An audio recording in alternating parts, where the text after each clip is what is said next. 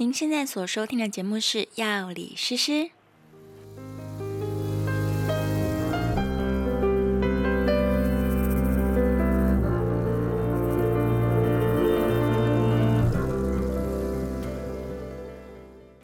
大家好，我是诗诗。今天我们在这集的节目当中呢，是要来分享哦，诗诗本人已经施打了这个 AZ 疫苗，也就是阿斯特捷利康药厂的 COVID-19 疫苗哦。因为呢，呃，诗诗是药师的身份，所以我在六月十二号的下午的时候，接到这个卫生局的通知，说十三号跟十四号这两天呢，第一类的就是医师人员可以来接种公费疫苗。所以在昨天六月十四号的晚上呢，我就到了台北市的和平医院来。来注射 AZ 疫苗，那我知道在这个就是疫苗很缺乏的时候啊，可能很多人都会有很多的担心跟焦虑。那诗诗本人呢，其实也是一样的，所以我想说，我透过这一集非常简短的节目呢，我大概跟大家说一下这个施打前后有哪一些的注意事项，然后你可以怎么样的做一些自我照顾跟自我观察。好，那就让我们开始今天的这一集节目吧。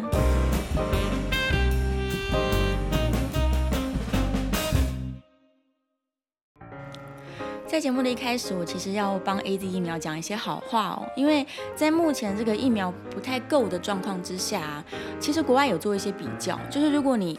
各个厂牌的疫苗你都只打了一剂的话，它当中所能够提供的这个保护力，AZ 是非常非常突出的。所以如果我们只能打一剂疫苗，那像台湾现在提供的是 AZ。反而是能够提供就是最好的保护力的，所以大家其实不用太过担心哦。那也有人在担心说，哎，那两剂的疫苗我是不是都打得到？哦，两剂当中其实建议间隔是至少八周，最好是十二周。所以像我打完了这一剂之后，下一次再打是八月九号之后的事情哦。那在这两个月当中，A G 就可以提供一个相当高的保护力了。所以打完之后呢，其实相对来说应该会比较安心。那就算是打完疫苗，还是有确诊的这个案例出现，但是呢，报告也显示说他的症状比较不会那么严重哦，所以我还是非常鼓励大家，就是在这个我们很担心疫情爆发的时候，如果有有疫苗可以打，大家就尽量赶快去就是进行施打，这样保护自己，也保护身边的家人跟朋友哦。好，接下来我们来介绍一下这个疫苗接种还有没有什么禁忌症或者是一些注意事项哦。呃，在我们的防单上面有写到说，疫苗的接种禁忌就是对于疫苗成分有严重过敏史，或者是呢之前接种过这个疫苗曾经发生过严重过敏反应，或者是血栓合并血小板低下的症候群的人，这些人不得接种。那很多人看到这里一定会想说啊，我又没有疫苗可以打，我怎么知道我之前有没有过敏反应史？所以这的确是。如果你没有打过，你真的不会知道。因此呢，我们在这个疫苗接种的时候，他们都有非常非常严格的规定，说打完疫苗你一定要在现场休息三十分钟以上，那确定没有任何的不舒服，他们才会就是放你回家。所以这点大家真的是不要太担心。OK，好，那有哪一些注意事项呢？第一件注意事项就是啊。非常非常罕见的，有很有一些人，他们打完 AZ 是会产生我们刚刚说的这个血栓合并血小板低下症候群。那接种之前呢，如果你有一些血液的状况，例如你的血小板比较低下，你曾经因为肝素引起你的血小板不足，这些人，那你一定要跟医生讨论说，诶，我可能不知道适不适合去打这个疫苗。那医生呢，他会详细的评估你的状况之后，再决定要不要帮你试打。再来第二件事情是啊，这个 AZ 建议不要跟其他的厂牌交替使用。也就是说，如果你第一季打了 AZ，那建议你呢，就是至少八周，那最好是十到十二周之后，你再打第二季，你还是要打 AZ，不要在短时间之内哦，就是同时注射不同品牌的这个 COVID-19 的疫苗，以避免他们当中会产生一些交互作用，或者是没有预期到的一些反应哦。所以，呃，一定要谨慎，就是。你第一剂打什么，你第二剂就还是要打什么，这样最安全。那当然，我们也有看到一些外国来的消息说，如果我完整打完了两剂 AZ 疫苗之后，我如果还想要再打别的厂牌，可不可以呢？是可以的，但是建议就是至少你要再间隔久一点，可能至少四周到八周以上，然后你再去试打别的品牌的这个。COVID-19 的疫苗可能比较不会有一些副作用，或者是非预期的反应发生。然后再来就是呢，除了 COVID-19 疫苗，就是不同厂牌之间不要混打之外，建议你就是在短时间之内也不要去打其他的疫苗，就是非呃，COVID-19 的疫苗，就是其他的也尽量不要在这个期间当中去施打哦。如果你真的有一些疫苗必须要打的话呢，建议你就是至少要间隔十四天，甚至是二十八天以上，这样对身体来说是比较好的。然后第三件事情呢，就是哪一些人现在真的不要打？第一类人就是你现在正在发烧，或者是你正在急性的中重度的疾病当中，就你现在身体非常的虚弱，那建议你就是等到身体比较舒服了，病情比较稳定了，你再来接种。再来呢，有一种人是免疫系统他特别低下的人，那甚至是有一些人他可能现在正在接受一些免疫抑制剂治疗的人，那你对疫苗的免疫反应可能会特别的不好，所以建议你现在呢也是暂时先不要施打。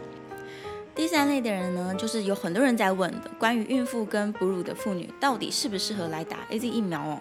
这件事情其实，因为它真的这个疫苗缺乏大量的临床数据跟安全性的测试，所以关于孕妇跟哺乳妇女来使用 AZ 疫苗的安全性呢，目前老实说是未知的。所以他们在评估上面都是，如果你有呃中重度的疾病，就是你是一个有有带着疾病的孕妇，或者是呢你的职业是高风险的职业，你必须要接触到大量的人群，然后你可能会接触到很多的确诊者，那这样身份的人呢，我们建议你就是要跟医生充分的。讨论之后，如果确定说利大于弊，那再来打疫苗。但如果你不是，我觉得孕妇跟哺乳妇妇女应该是设法把防疫做好哦。那要不要打疫苗？因为真的缺乏临床数据，所以这件事情我觉得还是有待评估的哦。好，接下来来分享一下就是接种当天的一些状况嘛，呃。第一类的人员，其实因为政府有做造册，所以他们有帮我们做编号。那在呃接到通知书的时候呢，其实每一个人都有接到说哦自己的编号跟自己应该要报到的时间哦，但是仍然在这个和平医院的现场。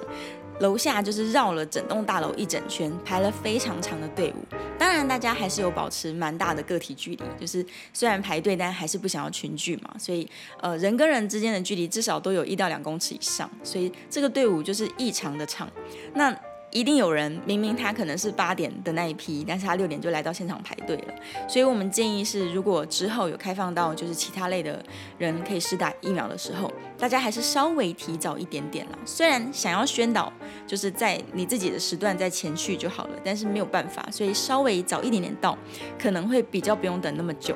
因为像我自己呢，我大概六点多到现场，因为我的。呃，通知书是通知我六点到七点之间报到嘛，所以我大概六点出头的时候到现场，一直到所有的流程结束，我离开医院呢，已经快要接近九点了，所以是非常花时间的一件事情。建议大家就是要预留充分的时间来打疫苗。OK，然后排队排了很久呢，到了现场之后，一定要携带的就是你的身份证跟健保卡，因为在进入到现场的时候，他为了确认你的呃。疫苗施打的这个身份，所以你一定要给他看身份证，然后还是需要挂号的，所以需要到用到健保卡。那检查了身份证之后呢，他就会给你一张疫苗注射的黄卡。这个黄卡上面你要详细的填你自己的个人资料，然后这个卡片千万不能弄丢，因为上面是备注了你第一次施打的品品牌还有时间。那你下一次施打的时间呢，他们也会帮你备注在上面，所以下一次的时间到了时候你再去打，那他就会看你上次是打什么品牌，因为我们刚刚有提到了，就是疫苗的品牌不能混着打，所以你如果像我这次打的是 AZ，那我下一次八月九号之后打的一定必须是 AZ。所以这黄卡务必务必要收好，千万不能搞丢。然后另外一张他会给你的就是注意事项，就是非常非常详细关于疫苗的介绍，然后哪一些人不能打，打完之后会有什么的副作用。这等一下我们在稍晚的节目当中也会跟大家介绍。OK，所以你填完了基本资料之后呢，就会到柜台去进行挂号。然后挂号之后呢，他会让每一个人都接受医生的咨询。所以如果你有一些就是不确定，例如像试试自己，我有地中海型贫血。而且我这两天呢，身体特别的虚弱，就是贫血的症状很严重。那我也详细的跟医生讨论了，就是我到底适不适合施打。所以医生会好好的跟你确认你的身体状况，然后呢，确定你今天的身体 OK，可以来打疫苗，才会放行让你到二楼去进行疫苗的注射。好，那到了楼上之后呢，他们就会排队叫号，然后让每一个人轮流施打。施打之后非常非常重要，就是你一定要在现场休息三十分钟以上。确定没有任何的不舒服，才会让你回家。那如果是这个凝血功能比较差的人，那在打完疫苗之后，因为它是肌肉注射哦，所以建议你呢，这个压住你的注这个注射部位，至少要压两分钟以上，就是避免你的凝血功能不好，这边会产生淤血。OK，所以打完疫苗以后呢，坐在现场休息，那自己观察，如果都没有什么状况，三十分钟之后你就可以离开现场了。所以整个这个流程花比较多的时间，可能是在排队，然后填写资料跟医生的问诊呢，其实也蛮仔细的，所以我至少跟医生有聊了三到五分钟之久，然后。之后休息了三十分钟，然后再离开哦。所以我们刚刚说整个过程，如果排队的人潮不是太夸张，像昨天大概就是绕和平医院一圈的这个状况，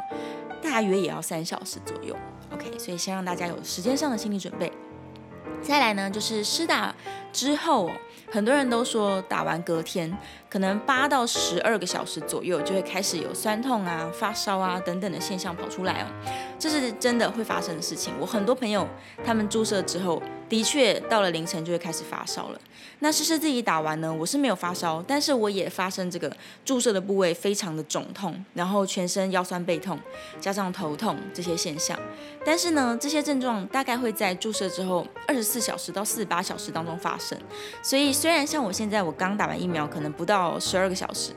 但是我还是已经开始了这个酸痛的现象，那建议大家要自我观察。然后我们政府也已经非常贴心的提供了这个疫苗假，所以你今天请假是就是施打疫苗的隔天请假是不会被扣到全勤奖金的。然后但是这个假期当然也是不支薪哦，所以就是没有薪水的一天无薪假，但不会去扣到你的全勤。那你的雇主他应该要能够提供你一天的休息时间，去让你这个自我观察。那如果有发烧或者是很不舒服，甚至是一些上吐下泻呀、然后非常疲劳、嗜睡啊等等的症状的话，你就好好的在家多喝水、多休息，就一定要妥善的维持营养，然后多喝水，然后好好的睡上一觉，这样就可以避免呢注射疫苗之后的这些不舒服的现象发生。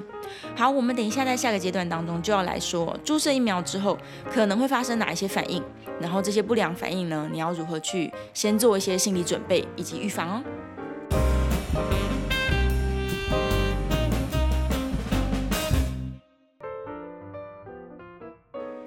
好，再来我们来说一下注射完疫苗之后可能会有哪一些不舒服的现象，然后有没有一些这个需要注意的事情哦。第一件事情，我们刚刚有提到了，就是因为都没有人打过，所以你并不知道到底自己对这个疫苗的成分有没有过敏哦。所以打完之后一定要记得休息至少三十分钟，确定没有什么状况之后呢，再离开。那如果你有一些凝血功能问题的人，你记得一定要按压那个注射部位至少两分钟以上，然后观察说，哎，还有没有在流血啊？有没有淤青还是肿起来啊？这样。然后呢，接种疫苗之后非常容易发生的一些症状有以下这些。包含了很疲倦啊，然后头痛、肌肉酸痛、体温升高，有些人会觉得怕冷、畏寒这样。那有些人会关节疼痛，或是恶心，甚至呕吐、腹泻等等。但是这些常见的这个不舒服的现象，其实有观察到说，随着年龄层增加，会越来越少。意思就是你年纪越轻，你会越不舒服；年纪比较大的人，反而是比较没有这些不舒服的现象。那通常这一些状况都会在。几天之内就消失了，所以不是太严重，也不影响工作跟生活的话，那是没有关系的。那一般来说，这个发烧反应，蛮多人都抱怨说有发烧嘛，这发烧反应反应通常大概在四十八小时左右，它就会退掉了。所以我们建议是自己呃多喝水、多休息，基本上是不太需要去就医的。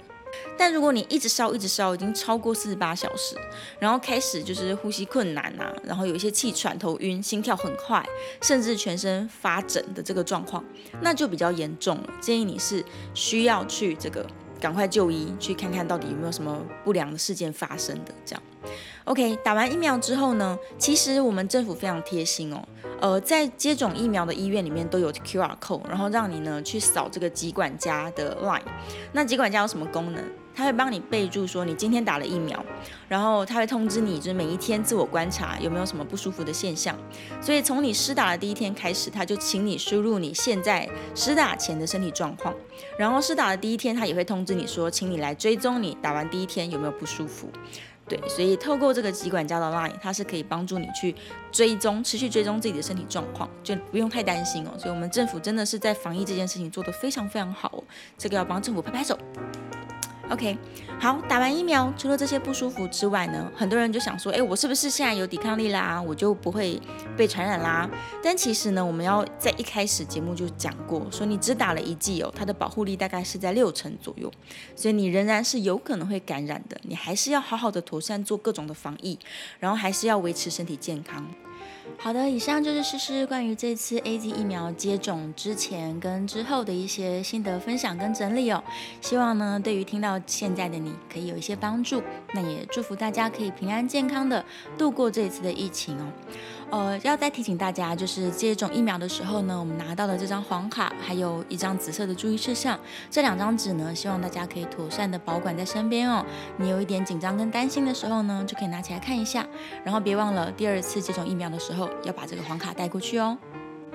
好的，祝福大家都可以平安健康的度过这一次的疫情。这期的节目就到这边了，我们下次见，拜拜。